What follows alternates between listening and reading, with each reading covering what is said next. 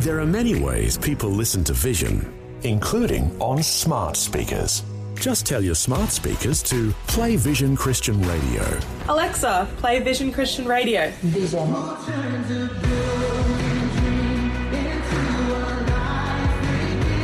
Yep, it really is that easy. You can also say play V180 Radio for our music channel. It's just another way that Vision is helping you look to God daily. Life, culture, and current events from a biblical perspective. 2020 on Vision. Another opportunity today to just look a little more deeply under the surface of what it is to be a praying Christian believer. And sometimes in our prayer walk, we tend to be fairly shallow. So, how do you go from shallow to being a little deeper and taking things beyond what so many seem to do is pray along the lines of self interest. Well, let's get some thoughts today on prayer from Robin Johnson, the founder of A Million Praying Men. Robin Johnson, welcome back to 2020. Uh, hi, Neil. Great to be back, and hi to all the listeners. Uh, Robin, do you think that, and particularly men, but let's include women here, that we have a tendency to pray along our own self interest, a very insular sort of prayer, uh, things that are affecting us as individuals, rarely going beyond uh, our own self interest? What are your thoughts? Uh, we do because you know it's the things that are closest to our heart that we're we're interested in. And when I talk about self-interest, I'm, I'm not talking about that in a critical sense, um, because we do need to pray for the things that are close to our own heart. But we also need to extend ourselves, and there are many opportunities for doing that.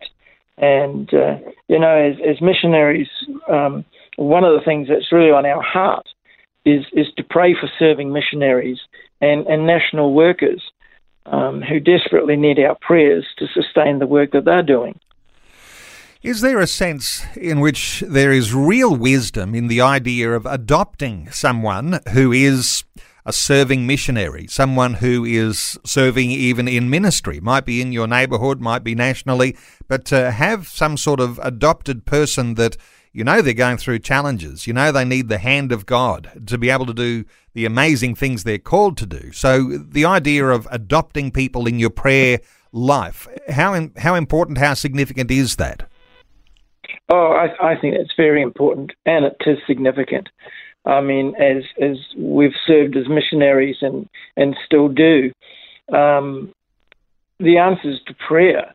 Um, you know, we could write another book, how how that God has intervened, um, and uh, just at the right time with someone pray.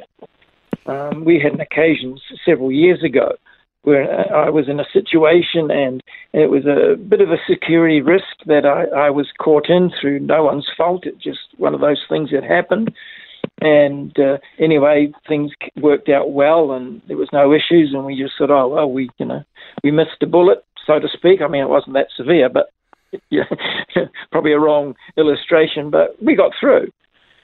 But it was uh, several weeks later when um, we were home and, and we had friends who had been traveling with us at particular time.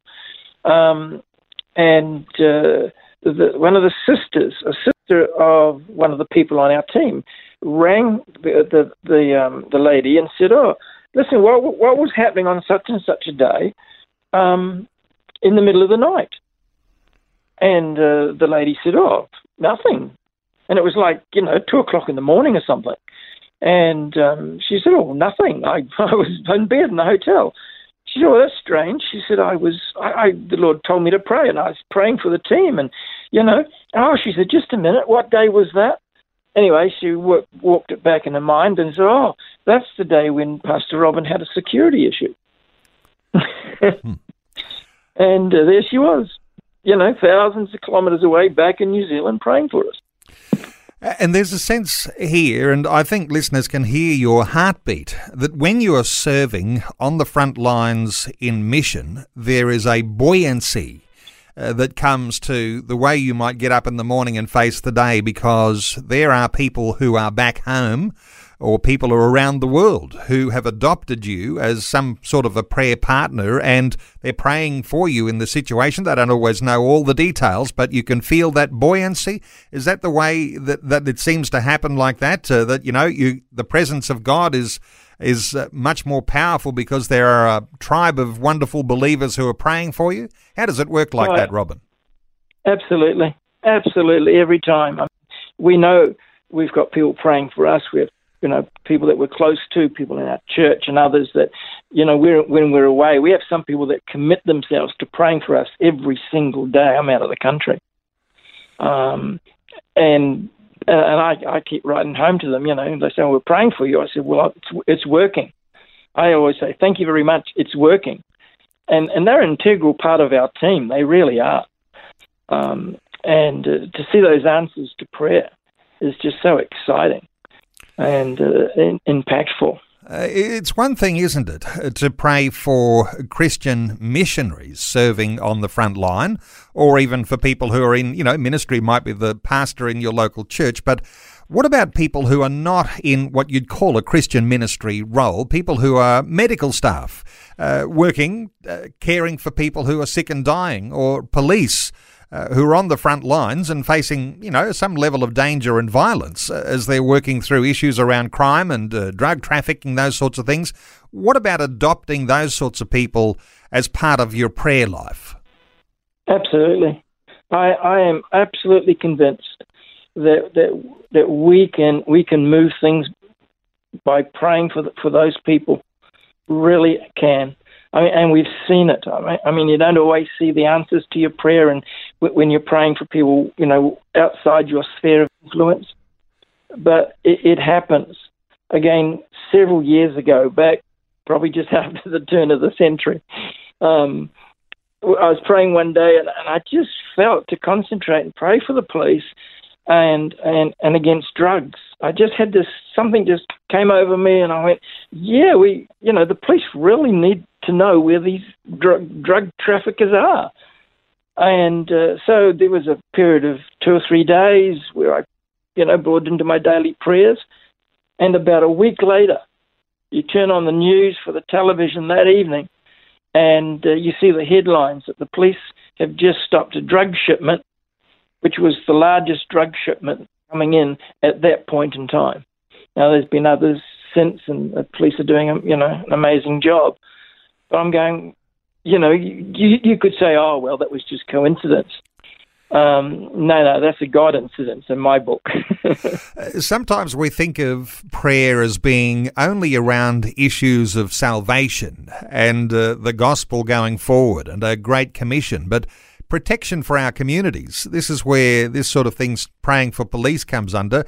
Uh, I imagine that something very current too, the idea of scientists who've been working on vaccines and those who are working on the sorts of treatments uh, for people who are dealing with COVID 19 right now, an area where we can adopt people who are in the medical profession uh, who are part of the scientific community to be able to uh, just uh, bring the presence and power of God into their circumstance. What are your thoughts around those sorts of important issues today, Robin? Oh, absolutely. I mean, my wife and I, we, we pray for those people. We, we don't know anybody specifically by name other than what we see on the television from time to time, but we, we pray into that. And uh, um, you know, sometimes we see, see things that are, that are going wrong in the world or or, or bad, um, and and we kind of go, oh, we just put it over there. It's in the too hard basket, or maybe God's not, you know, really not interested in that. As you said, we we just got to pray for people to get saved. God is interested in this world, and God has, has raised up a voice in this world called His church, and and and worldwide. Uh, I, I mean, there are there are people in across the world, there, there are people who are atheists that still acknowledge the impact of Christianity on the world today. And a part of that impact that Christianity has is the power of prayer. Let's bring this back because you're the founder of this movement called the Million Praying Men. Let's bring this back to men for a moment. Uh, and it's all very well for men to get together in a men's ministry gathering. Uh, there's a guest speaker or someone sharing testimonies. Uh, this idea of relationships between men, because if you talk about, you know, people working in a ministry role or medical staff on the front line caring for people, police, uh, ambulance, uh, fireys, uh, all sorts of people like this who might be a part of your men's group. How important do you think it is for men to be praying for one another, not just for deepening spiritual issues, but for breakthroughs and protection and ways that they might be excelling in their role that they have, uh, which is in their area of gift and in their area of work? What are your thoughts for men praying for each other? Oh, again, absolute necessity you know, I've, I've, I've met with different men's groups over the years, and uh, one of the most exciting ones is is when they have a testimony time before you know before their guest speaker, and uh, by the time I get up to speak, I'm going. they really don't need to hear from me because they start talking about praying for one another and, and and you hear this you know guy gets up and says you know, guys, you prayed for me the other week, and you know, I was going through this, da da da da, and this happened at work. But I to tell you, the following week it all changed, it all turned around, and you know, oh, things are great now. So uh, yeah, I mean, it's just powerful. I mean, God answers prayer, Neil. yeah, well, either the problem is getting deeper or it's lightening up, and uh, you know, you might say it's some coincidence that it's lightening up and getting easier. But when we're praying for one another, uh, it's going to lighten the load. Uh, we're bringing the power of God into the circumstances of other people in our close community. Uh, Robin, great getting your insights once again. You're an encouragement because you encourage people to be constant and consistent and persistent with prayer. The founder of Million Praying Men. The website is millionprayingmen.com. I know that people can visit that website and subscribe to your newsletters. Uh, always very encouraging. Uh, Robin, thanks so much for sharing your thoughts once again with us today on 2020. It's been a pleasure, Neil. And ladies are most welcome to sign up as well. Thanks for taking time to listen to this audio on demand from Vision Christian Media. To find out more about us, go to vision.org.au.